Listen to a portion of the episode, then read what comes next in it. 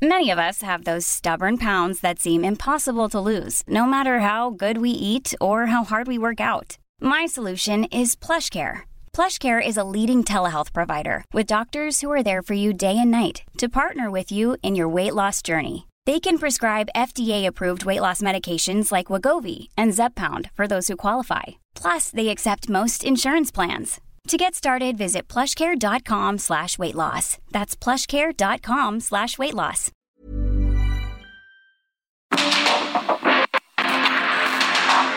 Porque el mundo actual no se entendería sin la economía, las finanzas y los negocios.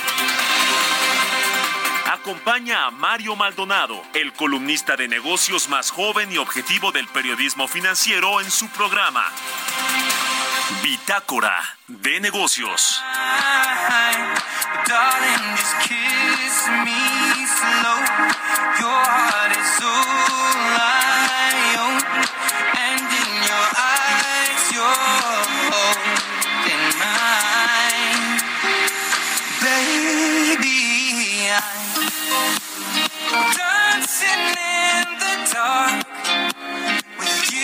Between my.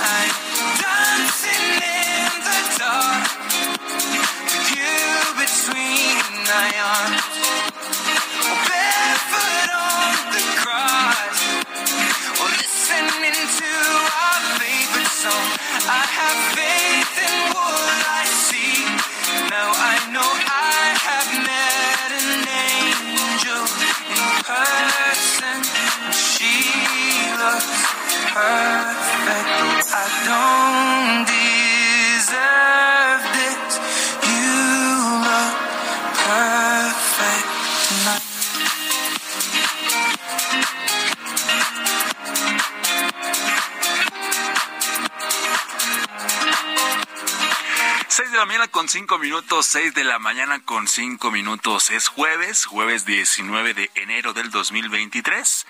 Nombre de Mario Maldonado, titular de este espacio, le damos la bienvenida a Bitácora de Negocios. Mi nombre es Jesús Espinosa y lo invito a que nos acompañe de aquí y como todos los días, desde las seis y hasta las seis con cincuenta y cinco de la mañana con toda la información de la economía, las finanzas y los negocios. Un poco fresca la mañana, esta, esta mañana aquí en la Ciudad de México. Estamos transmitiendo en vivo desde la Torre Carrachi en el 98.5 de FM, aquí en la capital del país. También nos escuchamos en eh, Guadalajara en el 100.3, estamos en La Laguna en el 104.3, también en Monterrey 99.7, saludos hasta Oaxaca, Tampico, también en, en Tuxtla Gutiérrez, en McAllen y recientemente nos escuchamos ya en Mérida, Yucatán 96.9 de FM. Empezamos como todos los días con música. Esta semana hemos estado escuchando canciones para dedicarle a las exparejas, ya sea para bien, desearle el bien, agradecerle, recordar esa época, o ya sea para mal, ¿no? Cuando quedan resentidos, despechados, etcétera, como el caso, como el caso de Shakira la colombiana por esta polémica canción que le dedicó a Piqué, que aquí la víctima, por supuesto, es Shakira, ¿no? La criticaron mucho, eh, que, que, que, que, ya, que lo supere, etcétera, pero aquí la víctima fue Shakira, pero bueno, música es música, le funcionó esta canción, se hizo viral por todos lados y por eso es que escogimos esta semana canciones de este estilo. Y ayer le decía que la canción de Flowers de Miley Cyrus ya rebasó a la de Shakira en cuestión de reproducciones en algunas de las plataformas más importantes del mundo de la música. Pero bueno, por eso estamos escuchando hoy a Ed Sheeran. Esta canción se llama Perfect. Y además la escogimos con una versión de remix de un DJ un DJ que se llama Robin Schulz, para, para ponerle un poquito de ritmo, para poner un poco de, ritmo esta, esta mañana. Sabemos que esta canción es la original, es un poquito más lenta, se disfruta mucho, por supuesto, pero para ponerle ritmo a esta mañana escogimos esta versión remix. Y esta canción del cantautor británico Ed Sheeran fue lanzada el 8 de septiembre del 2017 a través de Warner Music Group e incluida en su tercer álbum de estudio divide. Esta canción o Perfect eh, pues se puede dedicar a su expareja que nunca le va a fallar y mucho menos le va a dar por se va a dar por vencido con tal de recuperar lo que más o menos habla la letra de esta canción. Pero bueno, vámonos a los temas de esta mañana. Tenemos temas interesantes, por supuesto. En unos minutos más en esta cabina estará Roberto Aguilar con toda la información de la economía y de los mercados. Regresan temores de recesión global por débiles datos económicos en los Estados Unidos. También nos habla de dos empresas de la tecnología, dos gigantes, Amazon y Microsoft, anuncian sendos recortes globales de personal. Se siguen dando los recortes en estas tecnológicas desde el año pasado. Aquí mismo le dábamos cuenta de otras de otras empresas de este estilo, de este tipo, eh, que también han recortado ya su personal y también Roberto Aguilar nos va a hablar un poquito de fútbol que tiene que ver con los negocios, porque el Manchester City, el equipo con más ingresos en el 2022.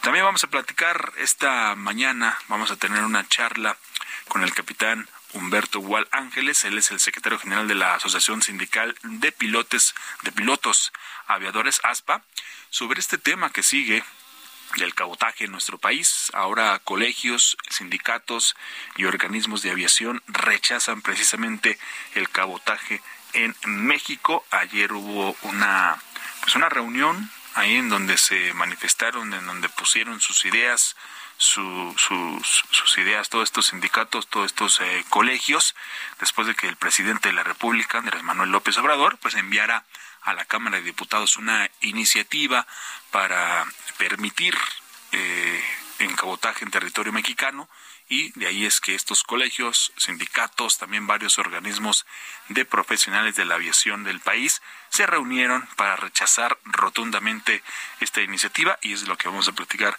esta mañana con el capitán Humberto Gual Ángeles. También vamos a tener una charla con Natalie Hernández, ella es investigadora del Instituto Mexicano para la Competitividad, el IMCO, porque el INCO eh, ha, señalado que este, bueno, impuestos a exportaciones de maíz incumplen compromisos de México con socios comerciales. También lo estaremos platicando y es que también advierten que no impactará significativamente en el precio de las eh, tortillas. Todo esto después de que el gobierno federal pues impusiera un impuesto del 50% sobre la exportación del maíz blanco.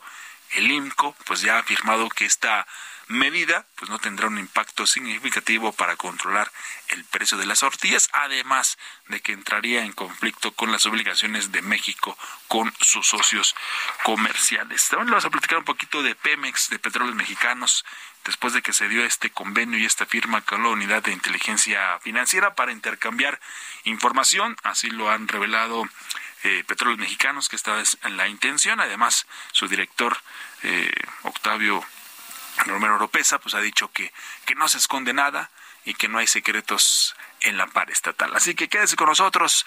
Vamos a escuchar un poquito más de música de esta canción de Perfect y después, después le presento el resumen con lo más interesante, con lo más importante que se ha generado en los últimos días y en las últimas horas. Bienvenidos.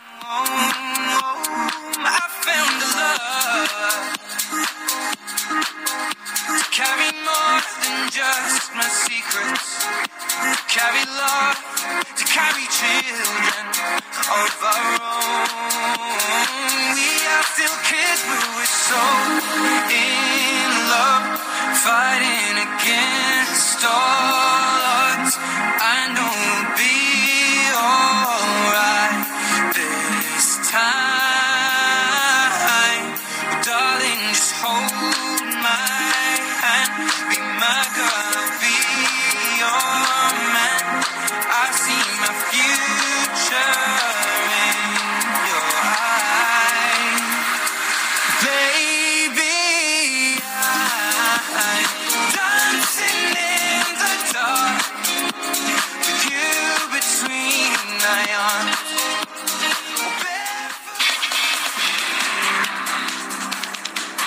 Fondo Monetario Internacional consideró que en 2023 el Producto Interno Bruto Mundial se desacelerará a 2.7 desde 3.2%, tiempo en el que se estima la economía global toque fondo como resultado de un panorama complicado por la guerra Rusia-Ucrania y políticas monetarias restrictivas.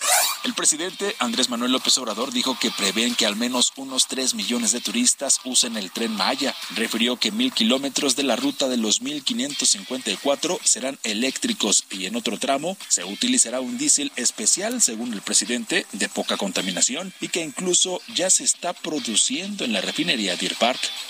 Tenemos que resolver hasta cuánto va a costar el boleto en el tren. Desde luego no va a costar lo mismo para un turista extranjero que para un turista nacional. Va a costar menos el pasaje para la gente de la región, es para ellos. Eh, se tiene que informar dónde van a estar las estaciones, dónde van a estar los paraderos, se tiene que informar sobre las zonas arqueológicas, los museos. Los Reyes de España inauguraron la Feria Internacional de Turismo, la más importante que se celebra anualmente en Madrid. En esta edición participan 131 países, 8.500 profesionales y 755 expositores. La feria vuelve con el convencimiento de que 2023 será el año de recuperación del sector turístico y de su consolidación con un infinito abanico de posibilidades para todos los gustos y bolsillos. México cuenta con un amplio espacio en un pabellón y cuenta también con la presencia del secretario de Turismo Miguel Torruco. La Universidad Nacional Autónoma de México despidió a la profesora Marta Rodríguez Ortiz por haber incurrido en causas graves de responsabilidad tras reconocer que compartió la tesis de licenciatura de la actual ministra Yasmín Esquivel con varios alumnos más. La tarde de este miércoles 18 de enero se dio a conocer que jueces de control vincularon a proceso a nueve presuntos involucrados en el ataque contra el periodista Ciro Gómez Leiva en calles de la alcaldía Álvaro Obregón a mediados del mes de diciembre. Con esta noticia suman 11 vinculados y uno más, Héctor N., quien presuntamente le disparó.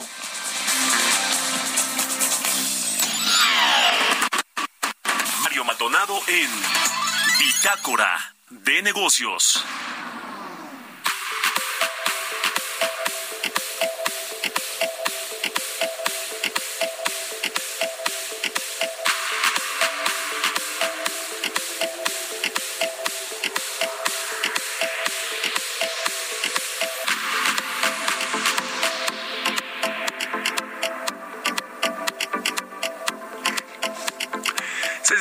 15 minutos continuamos transmitiendo en vivo desde la Torre Carrachiqui en el Heraldo Radio 98.5 FM y tenemos la información después de haber escuchado este resumen con todo lo que sucede en nuestro país también en el mundo en temas económicos financieros.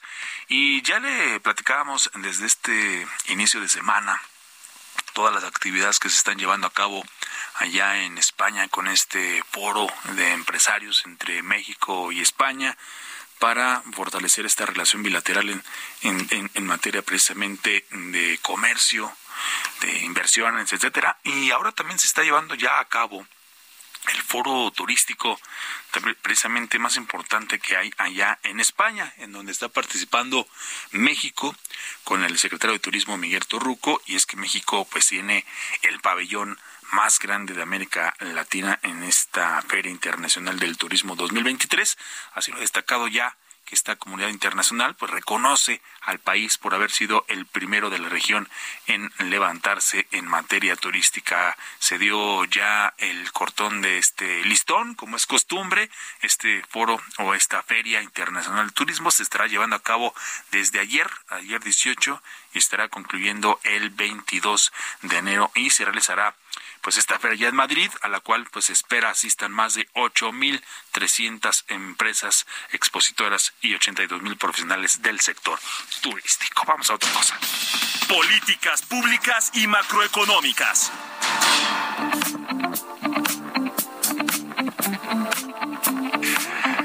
Flores, ¿cómo estás? Te saludamos con mucho gusto como cada jueves. Gerardo Flores, economista especializado en análisis de políticas eh, públicas para platicar sobre esta pues aprobación ya, nombramiento de Omar Mejía como subgobernador del Banco de México. ¿Cómo estás, Gerardo? Muy buenos días.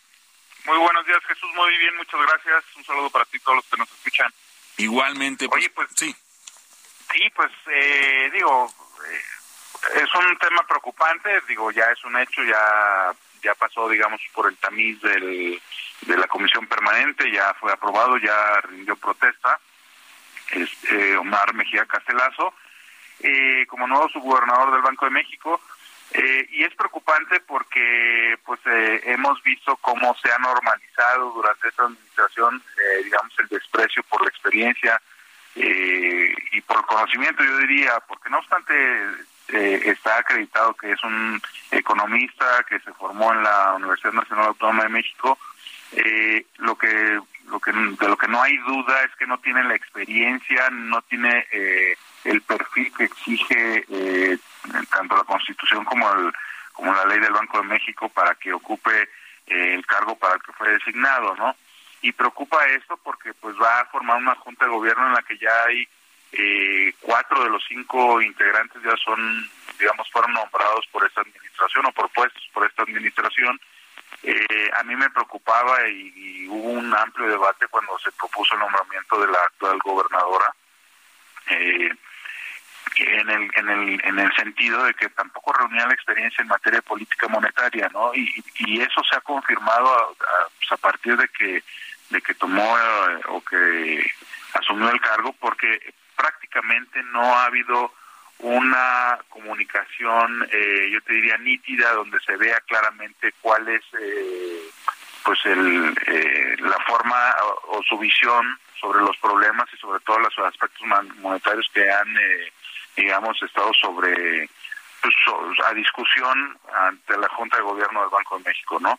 A diferencia, por ejemplo, del titular de la FED, que a, menudo lo vemos salir a medios a dar una explicación, a reflexionar sobre qué es lo que está viendo, qué es lo que están viendo ellos eh, hacia adelante o qué es lo que vieron y qué motivó las decisiones que adoptaron en, en algún momento dado, ¿no?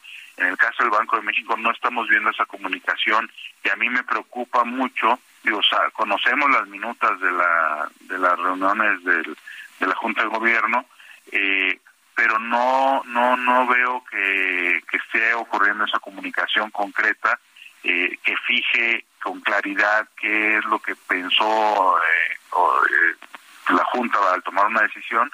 Hemos visto pues que básicamente ese ese rol lo ha asumido Jonathan Heath, el subgobernador también nombrado por el actual presidente, eh, pero fuera de eso no no no vemos eh, digamos una un esfuerzo de transmisión de ideas más eh, sólido.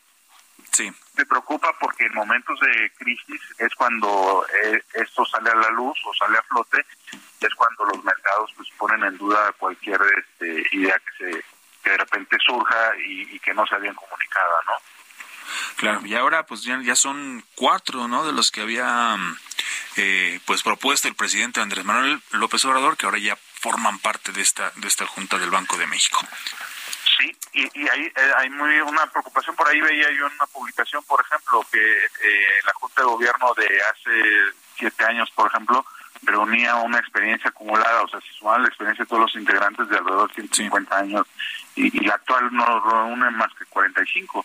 Eso te habla de la pobreza de la experiencia de la que hay ahí adentro hoy en día. Pues bueno, y son 20 años de experiencia de Castelazo, sí, lo que lo que se menciona, pero 20 años de experiencia en otros sectores, ¿no? No tanto en el en el financiero o en la Junta de, de Política del Banco de México. Ya veremos. Sí, ya veremos. Exactamente. Pero preocupa.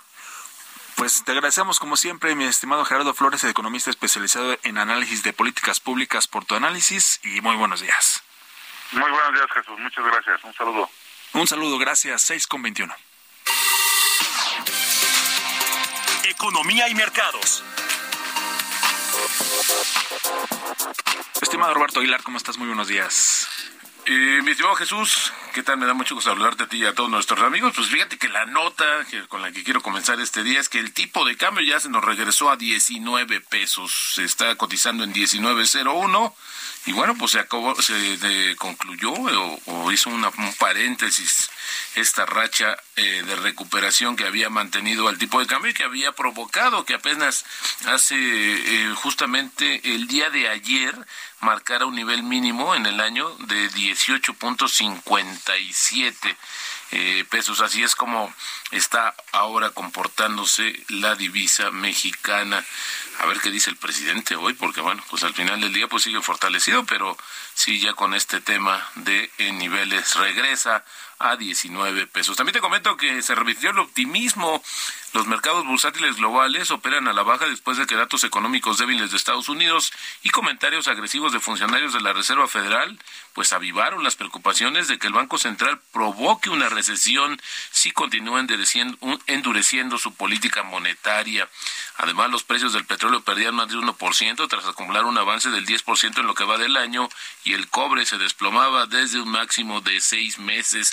Hoy se van a publicar las actas de la reunión del Banco Central Europeo y bueno, tendremos también la participación de la presidenta del Banco Central Europeo, Christine Lagarde, en el Foro Económico Mundial de Davos. Y bueno, Amazon anoche anunció que va a eliminar o que ya eliminó algunos puestos de trabajo en Estados Unidos, Canadá y Costa Rica como parte de su plan para despedir a 18 mil empleados. Se trata del más reciente despido en la industria de tecnología de Estados Unidos con empresas que recortan su fuerza laboral excesiva y disminuyen costos tras la pandemia del coronavirus, justo cuando aceleraron las contrataciones con el fin de prepararse para un esperado deterioro de la economía global. Ayer Microsoft anunció que va a eliminar 10 mil puestos de trabajo y va a asumir un cargo por 1.200 millones de dólares justamente por el costo de estos despidos. También te comento que las farmacéuticas comienzan rápidamente, las farmacéuticas chinas acelerando el paso, luego los comentarios del presidente o del primer ministro chino de que va a haber un contagio masivo con el, el inicio de las vacaciones del año nuevo lunar. Y bueno, también te comento rápidamente que eh, pues el Manchester City pues es el que, encabeza la, este estudio del Oil Football Money como el segundo, eh, por segundo año consecutivo, como el club con mayores ingresos del mundo. Ahí está, mayores ingresos del mundo, el Manchester City de Pep Guardiola. Ya lo estaremos platicando más a detalle en este tema. Roberto, no te vayas, regresando de la pausa, continuamos. Estamos aquí en Bitácora de Negocios.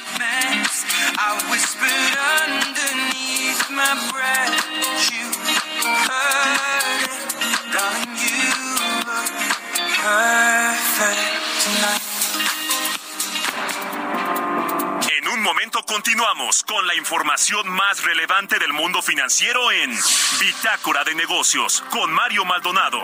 Regresamos.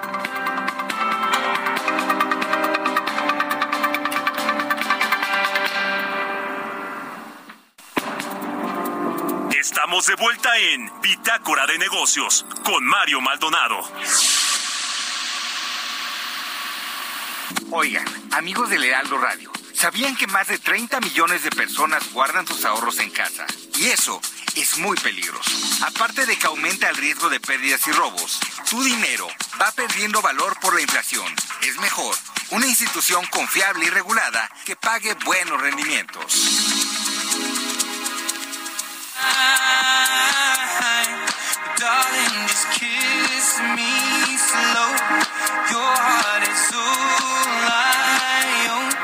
6 de la mañana con 31 minutos. Continuamos en Bitácora de Negocios en este jueves 19 de enero y continuamos.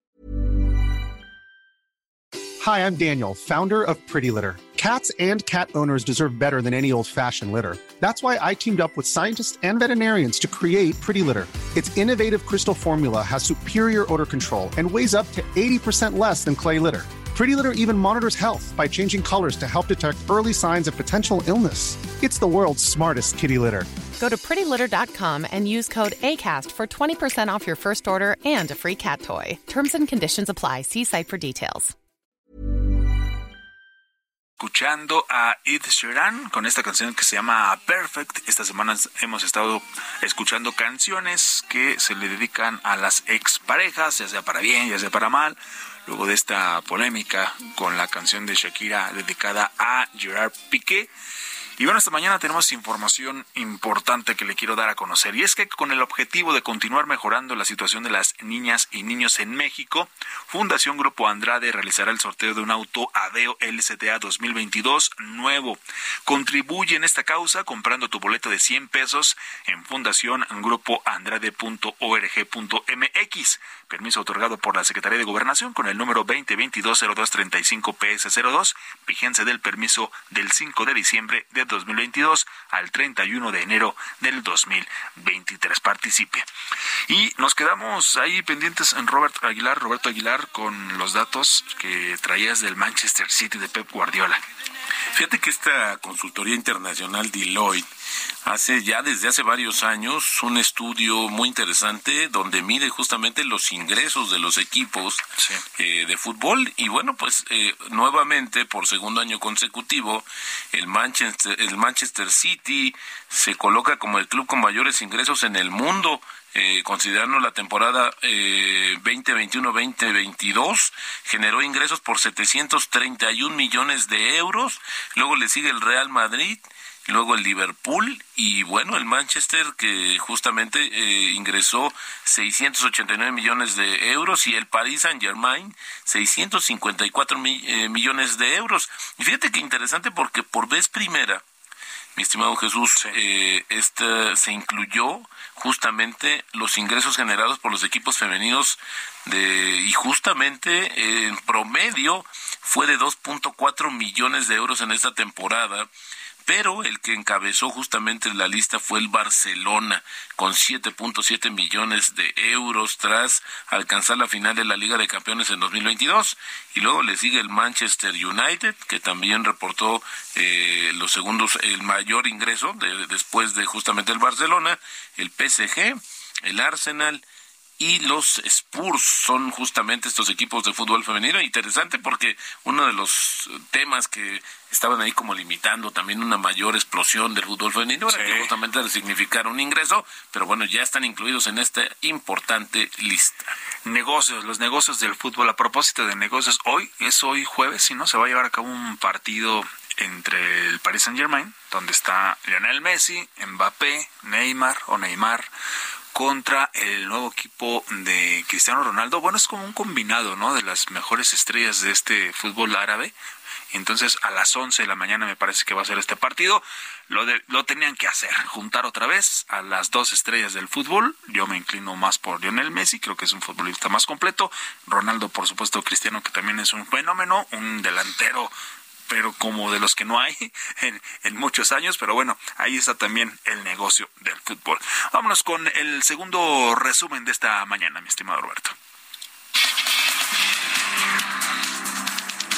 El presidente Andrés Manuel López Obrador señaló que con Canadá hay diferencias en la política del sector eléctrico de México y también problemas con tres mineras de ese país que operan en territorio nacional. Sin embargo, dijo que con el primer ministro Justin Trudeau hubo entendimiento para encontrar soluciones.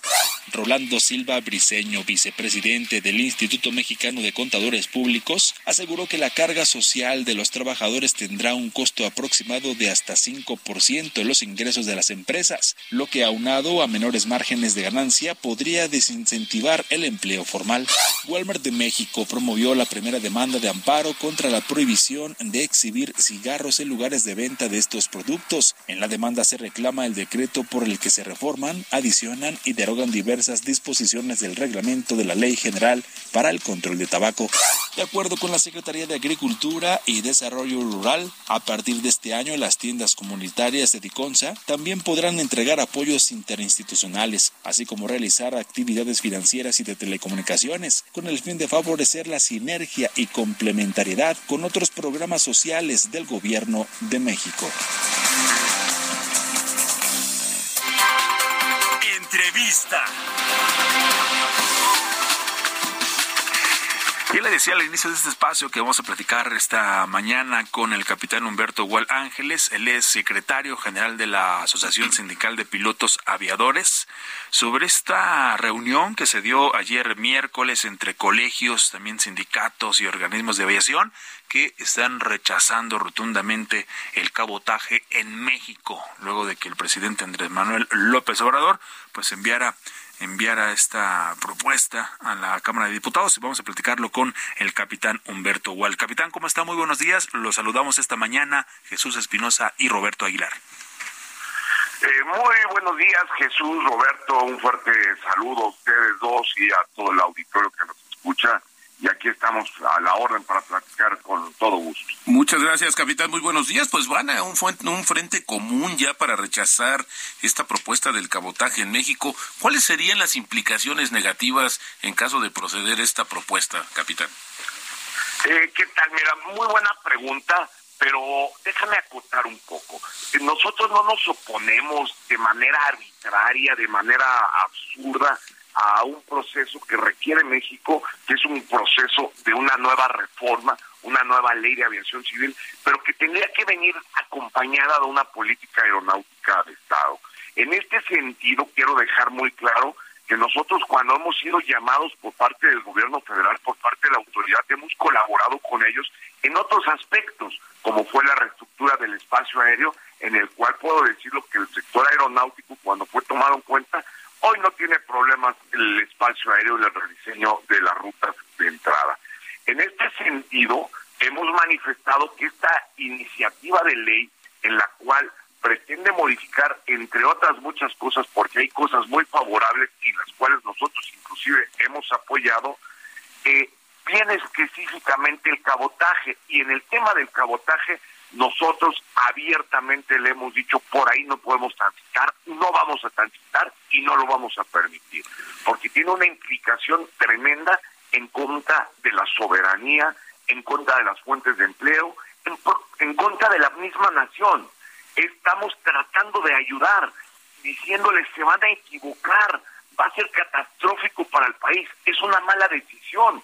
Nosotros lo único que hemos hecho es ayudar a la administración en todo lo que podamos nosotros hacer para eh, que no se equivoquen y pueda, y pueda tener una vida económica y productiva del país de manera más eficiente. Por supuesto. Oiga, capitán, ¿y qué tanto de esta pues intención que ha dejado también de manifiesto el presidente Andrés Manuel López Obrador de destacar que están muy caras las, los pasajes aéreos eh, incide o está dentro de esta propuesta, porque al final del día generar esa competencia en condiciones desiguales, pues no va necesariamente a reflejarse mejores precios, o sí, capitán.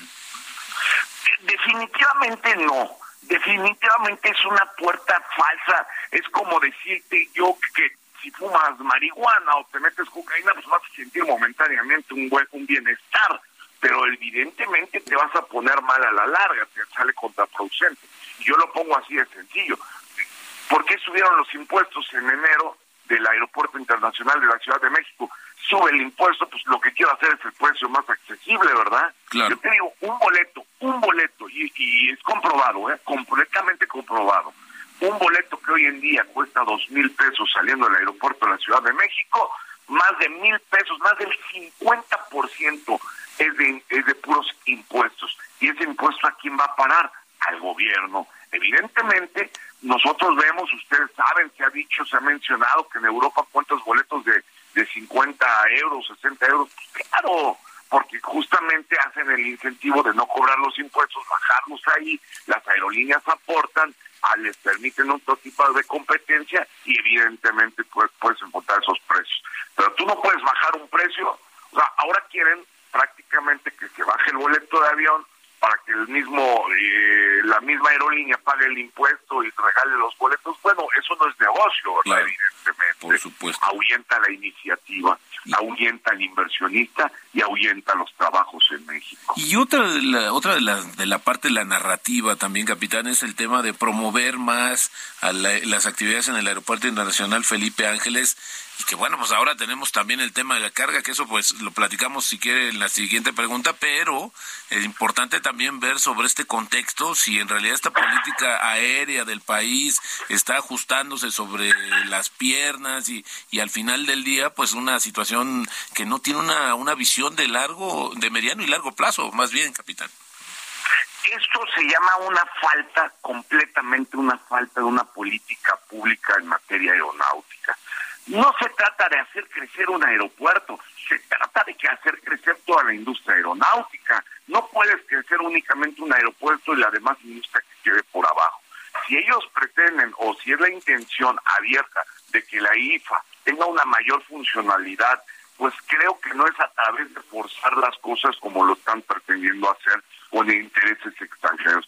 Mira, yo te voy a decir honesto, ustedes vieron el ejemplo más claro de lo que va a pasar con el sector aeronáutico es el vuelo de, Emiratos de Barcelona a México. Así es. Suena una aerolínea mexicana, cuando la saca, evidentemente, iniciando la ruta, dejan los precios más bajos, dejan los precios más bajos, trenan a la aerolínea mexicana y al prácticamente a los 15, 20 días ya costaba más del doble el boleto en, y, una vez que viene la pandemia, la primera rata en abandonar el barco es, específicamente Emiratos Árabes, sale de la ruta, eh, deja eh, incomunicado a, la, a México, al país. ¿Por qué? Porque ellos atienden no intereses extranjeros, no intereses nacionales, perdón, intereses extranjeros atienden e intereses comerciales extranjeros. Obviamente queremos nosotros regalarle el sector aeronáutico a un empresario voraz extranjero, pues estaríamos cometiendo un craso, craso, pero muy craso error en el sector para todos los mexicanos. Capitán, ahora el tema justamente de la carga, las operaciones de carga, que aunque está esta iniciativa propuesta en COFEMER, para justamente escuchar los comentarios de los afectados o del sector mismo, pues también vemos que carece el AIFA de infraestructura para justamente absorber operaciones de carga. Eh, ¿Cómo se ve desde el punto de vista de la industria, de este frente común, este, pues esta cereza en el pastel? En términos del, del, tema de la aviación eh, comercial, bueno, ahora con esta situación que también se quiere promover prácticamente, obligar a que se muevan también más operaciones a la. Mira, evidentemente, evidentemente mencionan que es por un tema de saturación, pudiesen tener en ese aspecto algo de razón, pero vaya, creo, y ya lo se pronunció la Canaero a través de la Cámara Nacional del Aerotransporte, en el cual las cargueras mexicanas, que son tres, digamos, las más importantes o las que operan en dentro de, de la ICM, que es Estafeta, Aeronón y Macer, pues obviamente ellas pidieron al menos un año. ¿Por qué? porque es un tema importantísimo. Tú recordarás algo muy importante. Hay cierto tipo de carga que cuando no puede abandonar el, el área del recinto fiscal por de nada más así de sencillo por la misma ley aduanera. Entonces tendrán que hacer todas las adecuaciones.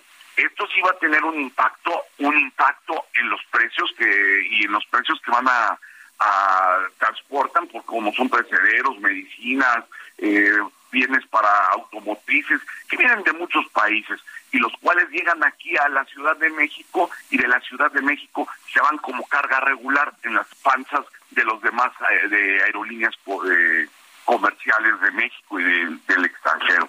Creo que no han hecho un análisis profundo independientemente de que tendrán que hacer todos los recintos fiscales, congeladores, todas las situaciones que tienen que tener y evidentemente eh, pues la pérdida de empleos en el AICM. Eh, capitán, el siguiente paso, ya ayer se dio este este posicionamiento, este frente común, como le comentaba al inicio. ¿Qué es lo que sigue en, este en esta batalla? Evidentemente nosotros estaremos eh, eh, viendo y vigilando muy de cerca la decisión de nuestros diputados, porque creo que ellos se deben más que a otra cosa, se deben a la nación. Estaremos nosotros mandando, buscando el cabildeo con ellos para decirles que no se equivoquen, que no que no estamos que entiendan una cosa, que somos sus aliados, somos los aliados de México, así como lo hemos demostrado cuando te acordarás, cuando vino el tema del, de los aviones que estaban chocando en el espacio aéreo, ¿a quienes le llamaron? Nos llamaron a nosotros y nosotros de manera, eh, vaya, más que voluntaria, más que emocionados en colaborar con nuestro país, ahí estuvimos. Y ve lo que tenemos, una estructura del espacio aéreo que hoy la pudimos recomponer y por qué, cómo fue, cuál fue la clave del éxito que se involucró el sector aeronáutico. Nosotros haremos las, las peleas dentro de las cámaras, las peleas sociales y las peleas legales. Perfecto. Eh, Capitán Humberto Gual Ángeles, secretario general de ASPA, muchísimas gracias por tomar la llamada a Bitácora de Negocios. Muy buenos días. Hasta luego, mucho, mucho gusto, cuídense mucho. Gracias, seguramente, capitán. Son las 6 de la mañana con 46 minutos. Historias empresariales. Y bueno, ya le comentaba también al inicio de este espacio que Petróleos Mexicanos y la Unidad de Inteligencia Financiera, la UIF, firmaron un convenio con la intención de intercambiar información. El director de Pemex, Octavio Romero Oropesa, aseguró que en la petrolera no hay información, no hay información secreta. Giovanna Torres. Petróleos Mexicanos firmó un convenio de colaboración con la Unidad de Inteligencia Financiera con el objetivo de intercambiar información y de que haya una mayor transparencia para el combate a la corrupción. Octavio Romero Oropesa, director general de Pemex, indicó que se encuentran en la mejor disposición de compartir absolutamente toda la información que se requiera, ponerla a disposición de la UIF porque todavía quedan cosas que resolver.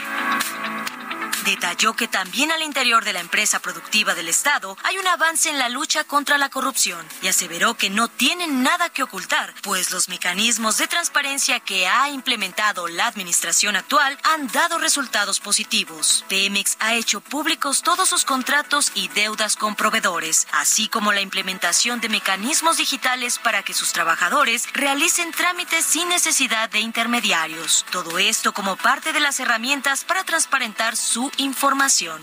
Por su parte, el titular de la Unidad de Inteligencia Financiera, Pablo Gómez Álvarez, dijo que el rescate que se inició en la petrolera mexicana durará y que el proyecto al servicio de la patria es vigente. No obstante, advirtió que si bien este convenio fortalecerá la transparencia y la lucha contra la corrupción en Pemex, es necesario que todo el gobierno se involucre.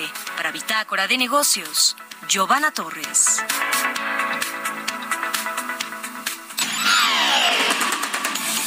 Mario Maldonado en Bitácora de Negocios.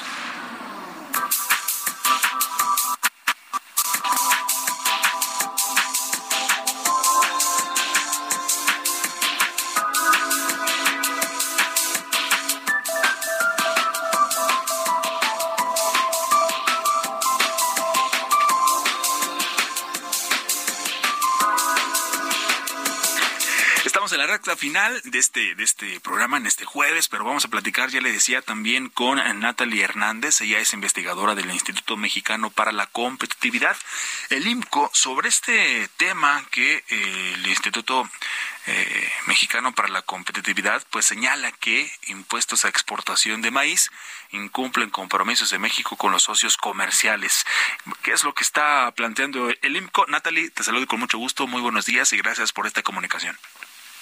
Buenos días. Muchas gracias por la invitación. Al contrario, muchas gracias. Platícanos, por favor, lo que están planteando en el IMCO y es que se dice, ¿no?, que después de que el gobierno federal pues impuso este impuesto del 50% sobre la exportación del maíz blanco, pues el IMCO ya está señalando, bueno, y afirma que esta medida pues no tendrá un impacto significativo en el control de precios de las tortillas. ¿Es así? Claro que sí, mira, pues como bien dices, el lunes pasado se publica en el Diario Oficial de la Federación un decreto por el que eh, se anuncia la modificación temporal de este arancel, como bien dices, que se aplica a la exportación de maíz blanco. Esto quiere decir que pues se va a cobrar un impuesto eh, a quienes vendan maíz blanco producido en México hacia otros países por un monto equivalente al 50% de su valor, ¿no? Y se anuncia que esta medida va a estar vigente eh, hasta el 30 de junio, temporal. Y entonces lo que hace es eh, desincentivar, digamos, la exportación del producto, porque pues obviamente se va a encarecer su venta en el extranjero, ¿no? Sí. Eh, el gobierno mexicano ha dicho que, que el objetivo con esto es garantizar el abasto suficiente del producto, manteniendo la producción nacional en el país y con ello pues poder estabilizar su precio, que finalmente eh, es la inquietud, ¿no? Lo que hemos estado viendo eh, con la inflación, principalmente en los bienes alimentarios. Entonces, es una estrategia, según nos dicen, para combatir el alza de precios en este producto y en los alimentos a base de maíz, que como sabemos, pues son la base de la dieta mexicana, ¿no? Como por ejemplo la tortilla. Sin embargo, en el INCO hemos analizado eh, esta propuesta y creemos que la imposición del arancel de exportación al maíz blanco harinero, pues en realidad no va a contribuir a este objetivo de estabilizar el precio del producto y de hecho, que es lo más preocupante, representa un riesgo para la competitividad de México, ¿no? de nuestro país. ¿Cómo llegamos a esta conclusión? Bueno, primero, con lo que tiene que ver con la eficacia de la medida, vemos que los datos indican que la producción nacional de maíz blanco en realidad ya es suficiente para satisfacer e incluso superar la demanda de este producto a nivel nacional. Y es que durante el ciclo agrícola, que, que fue de octubre de 2021 a septiembre de 2022, la oferta de este producto, para que nos demos una idea, llegó a 26 millones 355 mil toneladas. Y de esas, el 89% provino de la producción nacional y 8% pues ya se tenía en inventario. Únicamente el 3% vino de importación. O sea que 9.7 de cada 10 toneladas disponibles para ofrecer durante ese periodo ya se encontraban en nuestro país. Y la cantidad de importación en realidad fue mínima. Y si lo contrastamos con la demanda, bueno, vemos que la demanda ascendió a 24 millones 440 mil toneladas en este periodo y 99% de ellas fue comprado en nuestro país, mientras que solamente el 1% se exportó. O sea, las exportaciones son mínimas. Con todo esto lo que vemos que es que en realidad no hay en el país un desabasto de maíz que esté presionando al alza su precio. En este sentido, pues la producción de maíz blanco en el país ya es más que suficiente y lo que se exporta es muy poco, por lo que desincentivar su exportación, pues es en realidad una medida innecesaria que poco o nulo efecto va a tener en la oferta del producto y por tanto en la estabilización de su precio. Claro. Eh, Natalie, en un eh, minutito que nos queda, este, ya nos decía sobre los riesgos que hay para la competitividad después de esto, pero ¿cómo, cómo le afecta también a nuestro país en el caso, o cómo lo ve desde fuera Canadá y Estados Unidos esta, esta situación? Claro, mira, lo más preocupante es que representa, eh, bueno, no va a, a, contribuir al objetivo deseado y sí representa un gran riesgo para la competitividad de nuestro país. Esto porque esta medida es incompatible con las obligaciones que México tiene con sus socios comerciales, tanto en Norteamérica como en el resto del mundo, en materia de prohibiciones y restricciones a la exportación, porque en los acuerdos y tratados comerciales pues se prohíbe explícitamente el incremento de aranceles o la imposición de, de, restricciones a la comercialización de productos, salvo en casos muy específicos de escasez crítica, que ya vimos que pues no es el caso con, con el maíz blanco, ¿no? Sí, claro. Entonces, esta, esta medida en realidad se suma a otra, como hemos visto con la prohibición de maíz amarillo transgénico o las contradicciones de la política energética con el TENEC, que envían a nuestros socios comerciales pues señales negativas respecto al compromiso que México tiene con sus acuerdos comerciales. Y esto pues, claramente no nos conviene porque está obstaculizando las posibilidades de establecer relaciones comerciales con otros países y profundizar las que ya tenemos con nuestros socios de América del Norte.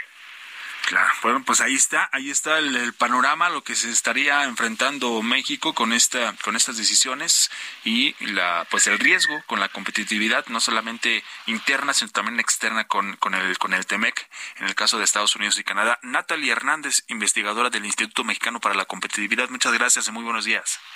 Al contrario, gracias a ti, es un gusto. Buen día. Buen día, muchas gracias. Con eso nos despedimos, llegamos al final. Gracias a nombre del titular Mario Maldonado, le damos las gracias. Quédese con Lupita Juárez, ya viene aquí a los micrófonos de El Heraldo Radio. Nosotros nos escuchamos mañana.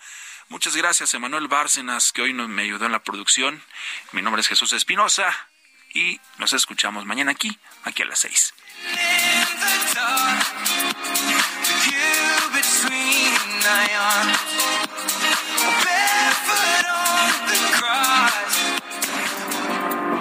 Esto fue Bitácora de Negocios con Mario Maldonado.